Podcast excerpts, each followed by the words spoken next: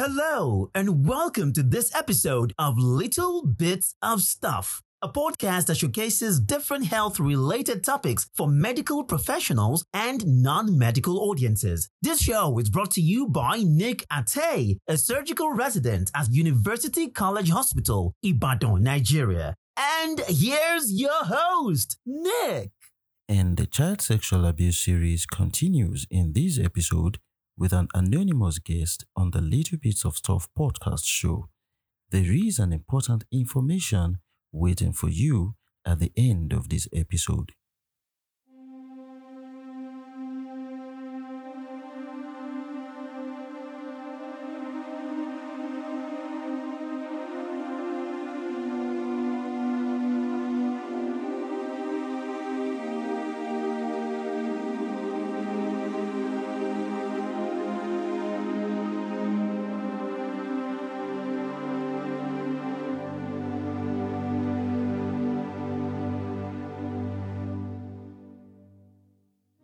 Um, I was five when I was first abused, and hmm, I didn't know it was called sexual abuse at that point. At the time when I was growing, there was nothing called sexual education, so we really didn't know what was sexual abuse and what was sexual exploitation. We didn't know what anything sexual was. We just knew our sex were females or either um, either female or male. Yeah, so at the time I was abused at the age of five, it happened. The first set of abuse happened from the age of five till um, the age of eight, and it happened. It was by um, a neighbor. His house was adjacent our own house, and he was one of the landlord's many sons. So he would come to our house and play, and we also sometimes go to their compound and play. I mean, our compounds were children friendly because they were really big. A lot of kids on the streets would usually love to play in any of those compounds. And he was he was he should have been around 17 at the time. I'm just estimating his age not like i knew but i mean we used to call him um, uncle or some people called him brother. So he was quite older than us so far older than us. He was a teenager. And it happened from five to eight and happened many times, especially on Saturdays or holidays. Because those were the times that parents really allowed their kids play. And you can go to anybody's compound and all at that time. Parents were barely at home also during those periods because they had to go to work or they had to go to the shop or go to the market. I didn't know it was sexual abuse, like I said. It was it was that somebody is touching me in a way that I do not like. I do not understand what this is, but this is how I feel about it. It didn't feel right, it didn't feel good, it didn't feel clean. The second one happened, the second um, phase happened when I was from the age of 10 to when I was like 14. And it was by this one was done by a close neighbor. And the one that happened when I was five to eight, he would come and would probably be um probably other kids are playing somewhere else and then we'll be at a corner um in the in the um, name of playing with me. He would tell me to pull off my pants and then finger me. It happened many times and then there were times he would tell me to touch him, he's to pull off his trouser and tell me to touch him. It happened times and times. I, at some point, I felt like ah, this wasn't cool. I didn't know who to talk to because growing up, my dad used to um, be the one to bat us, and he never did any of that. So that was very strange for someone else to do that. And my, our parents, they didn't really teach us the sexual abuse thing or the sexual education of don't let any uncle touch you or anything. If anybody touches you, report to me. It wasn't there when I was growing up. All we knew was from what the Bible had said, the Bible says you should stay away from sin, flee fornication, and all that. Those were the things that we actually knew. And then we knew about incest when um, a family member um, has sexual um, relationship with another family member, but we didn't know what sexual abuse was or molestation.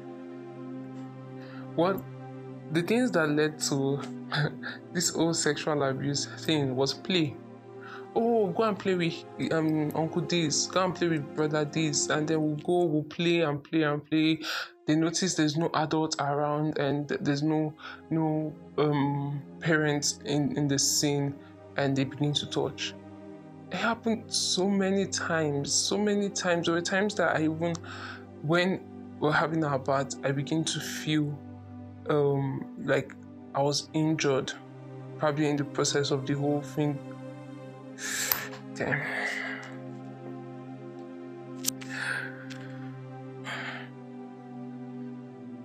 So it went on like that. When I was 10 I was 14, this was now by someone else, another neighbor. And he was like um, I think he was up to eight years or 10 years older than me, around that age.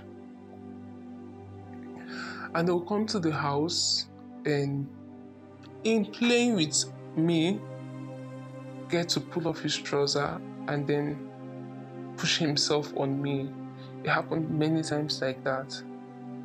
And he would get sexually excited by that he would get satisfied after doing that. And then it advanced to the point of, oh, I have to touch him. Don't let anybody know about it. Nobody's coming. And then when he hears footsteps, he just quickly stands up and acts like he was playing with me.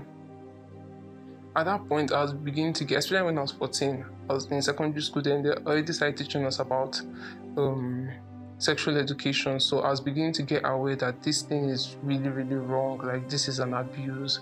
But who could I talk to? No one. I couldn't even talk to the counselors in school. Because you know, when you have counselors that are also parents and at the end of everything, they are talking about it amongst themselves. So when a teacher comes to the class, the teacher acts in a very funny way. So I'd seen it happen to some other people. I didn't want that to happen to me, so I kept my thing to myself, I didn't talk about it. From 10 to 14, four years, they happened almost every weekend. And it gets to a time where he's going to finger me because he also, oh, he, um, he would say stuff like sexual abuse is a sin and all. Um, he would say stuff like, and we're not doing anything, we're not doing anything. So let's let me just help you, let me just touch you, let me just he he just says some very senseless things at that time and oh if you tell anybody i would not um if you tell anybody i'll report to my mom that you did this i'll report to your dad that you did this in school even when i didn't do anything wrong. So it was more like let me do this to you. Or if you speak about it i'll blackmail you. I would tell your teachers you did this in school. And you know then parents will not even confirm. Teachers would not confirm before they flog somebody. They just take justice in their hands. They would not ask you if you did it or not. They just go on you like they caught you in the crime scene meanwhile they were not even there. They don't even have an idea what happened. And there's this other girl in the compound that i knew was happening to? Because at some point she will come while we're playing she begins to get very touchy. And because i was now used to being touched without my permission i would allow it to happen. At some point we would be playing together. And she says oh let's do this now. Let's do this. Then we begin to finger each other. The things that we're not supposed to do, the things that our parents never taught us to do, we now begin to do it on ourselves. And we're both from very strong Christian homes where we, our parents are very strict Christians. Not just that they are Christians, they are strict parents. You don't do certain things. You, we didn't teach you to do these things. You must read your book, pass your exams, and go to church and all that. Little did they know the things that were happening to their daughters. And one time, when I was about speaking up about, I I had a conversation and a very upsetting conversation that when my young my elder sister was abused growing up, that she told my mom about it or somebody somebody found out what happened and spoke to my mom. My mom spoke to my dad and my dad flogged her for being around where that kind of thing can happen. And he started acting really bad towards her, like it was her fault. So that alone just made me keep quiet about it. I also had primary school mates, secondary school mates at some point that were abused and tried to talk about it to teachers, and you'd hear them now talk about a child problem in the staff room. It was disturbing to like open up to parents and you now hear that, oh, this person you went to open up to has gone to leak your secret somewhere without finding help for you, and you're still living in the same environment with the people who abused you. At the point where you know it was an abuse, you're still living in that same place with them. You're seeing them every day. They're going to the mosque, they're going to the church, and can't even forgive yourself for the things that had happened and you couldn't fight for yourself. There was nobody to fight for you. So because of that, I never complained to anybody. I just I just kept it to myself all that time. I didn't say anything. At some point I was threatened by these guys because I mean if you have to talk about it, it's like um, everybody will come at them in the environment. And again, nobody would even want to believe a girl child at that point. So it's like, oh, it's her fault now. What, what was she wearing that time? or where was she? Was she supposed to be there? Nobody actually accuses the guy because it's supposed to be the girl's fault. The girls are supposed to take blame for it. At some point, I just stayed alone. I'll just be alone and I don't want to talk to anybody. I don't want anybody to talk to me. I was depressed at a very early stage. I would see, especially when you go to church and you hear preachings like you have to be um, pure, you have to be a virgin before you get married, you have to be all that. And I didn't even understand. I was very confused. Am I still a virgin? Have I been this virgin? Being touched this way doesn't make it look like I'm not going to go to heaven. Have I have I committed a very heavy crime, I began to take their blame on me. And I, and I was very traumatized, very, very traumatized. Even when it had ended at the age of 15, one of the times something similar also happened. Again, by a neighbor. Oh, and yeah, there was a time it happened with my cousins, two of my cousins that was the one that always breaks me because it began to happen with them and I gave in. They would touch me in certain ways and then actually come on me and it's like it can be happening with outsiders and then happening in the house. I couldn't talk to anybody in the house about it. I couldn't talk to my parents, I couldn't talk to their parents. And when they say we should go for holiday at their house, I'm usually very scared. I don't want to go. I didn't understand. It looked like I hated my uncle or auntie and probably didn't want to come to their house at that point because of um, the situation of the entire family at that point. It wasn't that. It was just that I was scared. Like, who was going to defend me if it went worse than what it was at that point. When they come to my house, I'm always very, very conscious, very scared. I can't go to the bathroom alone if probably we're the only ones in the house. And if I'm lying down on the bed and I notice everybody has left the house, I'm very conscious because I know that's when they come. Sometimes at night, he would come, he would diff- at different times, two of them at different times. I'm very sure they probably didn't even know they were both doing the same thing to me. And then he would come and the next thing, yeah, shh, shh, keep quiet, like don't say anything. Um, I can't sleep. So it's like you can't sleep and you want to use me as your lullaby, and that happened till I was 16.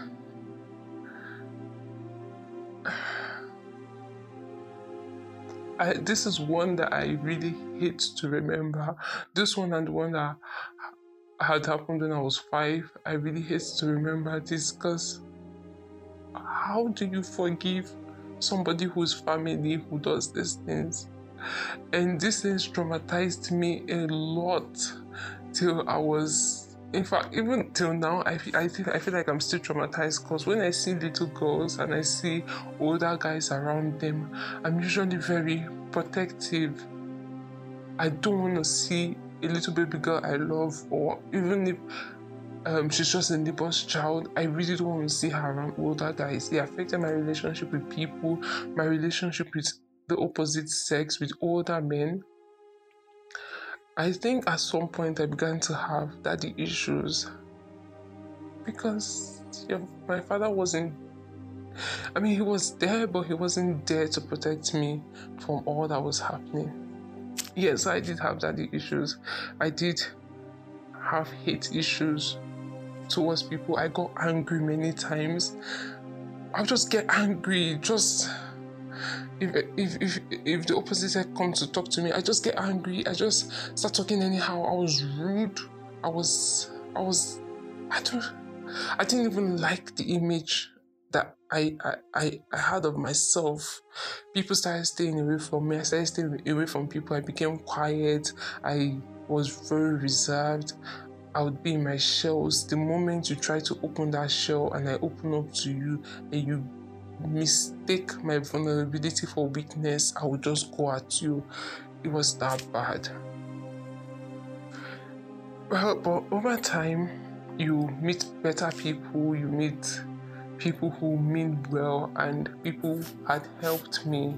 I mean, I'm still not fully where I'm supposed to be, but I've gotten the help that I want, and I had had relationships that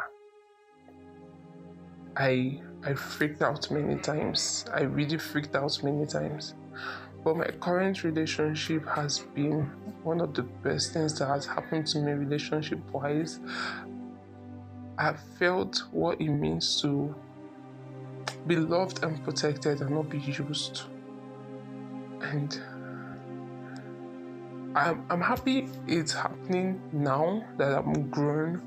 I'm able to handle things better. I'm able to heal better. I don't know if there was anything I could have done to prevent it.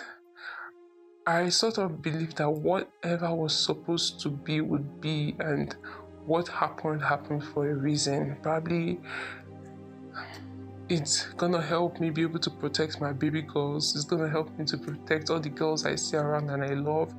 It's even gonna help me protect baby boys because later in life, we started talking about all our traumas as siblings, and we found out that my brother, when he was young, I, I can never forget that, that whole thing.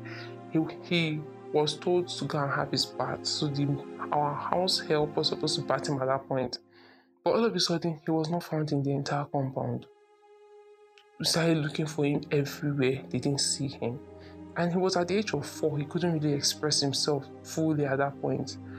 So, for some reason, my dad said, Let him check the wardrobe, and then they found him inside the wardrobe crying. Why are you crying?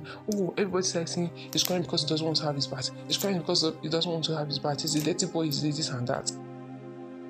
But I knew I was the older one and I had my older sister. I knew what could have happened. And when we started talking about these things as adults, he now spoke about what happened that day. I said I knew what happened. He was being molested every time she was batting him every single time. He couldn't take it again, he had to hide, and he knew he couldn't voice out to his parents. He wasn't even sure if he could tell his sisters. He was ashamed of it. He was scared. She would threaten to beat him, she would threaten to collect his, his lunch money or whatever my mom buys, and also it was too much at some point to hear and know all these things that was happening in my environment. And when it was time for me to begin my healing process, it took a lot for me. It took me to trust people again. It took me to I mean I had bad trust issues. Now I trust better. Now I I believe what people say better than then. So I don't know if I could have prevented it. But if my parents were the type of parents I could talk to, I'm very sure I would have been able to open up to them about it. Um, are there things I would do differently when I have my family? Yes, there are a lot of things I would do differently, and that is get very close to my baby girls and my baby boys. I get close to my sister's children, my um, neighbors' kids. I'll get close to every little child around me, my nephews, my niece, and probably um, cousins. I would open up to a lot of young people so they can, even if they can't talk to their parents, the way I was able to talk to someone else's mom later while I was while, while I was growing, I, I should be able to I, I should be accessible for them to talk to me. Yeah, so I would open up to them. I would not hide myself myself from them. I would not cage myself from them. I would protect them by allowing them talk to me. I allow them make mistakes. Yes, I would not scare them away from me. They, I have to be their best friend first. And and healing has been good. Now my mom knows about the one that happened when I was five to eight. I didn't tell her. It was my other sister who, one of the times when they had a conf, a, a, I'll call it war of words at home, my other sister got angry and spoke out and said, This is what your children had been going through all their lives. All you guys cared about was this have good grades, um, dress well, do this, come out of school with first position and oh, all, but your children were messed up, they were depressed. So that was when my mom got to know about it. I didn't tell her how the one that happened when I was 10 to 14. I didn't tell her the one that happened with my cousins. I didn't tell her who the other neighbor was. And even the one that happened in okay, yeah, she knew about the one that happened in 2015 because I had to tell her about it. And we had to do series of medical tests and all. Yes, or no. Does my dad know?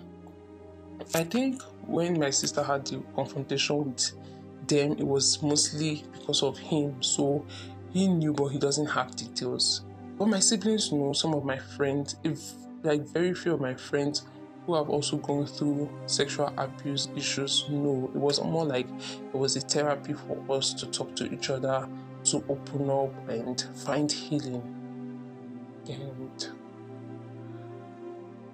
so basically, it's hard to grow up in our society where you're not defended, where you don't know if you can be protected, if you can be helped. You don't know if if you speak up, you don't know how people perceive you. Now it's even better because we become adults and we understand that this life is just full of wickedness. We learn to forgive, we learn to heal.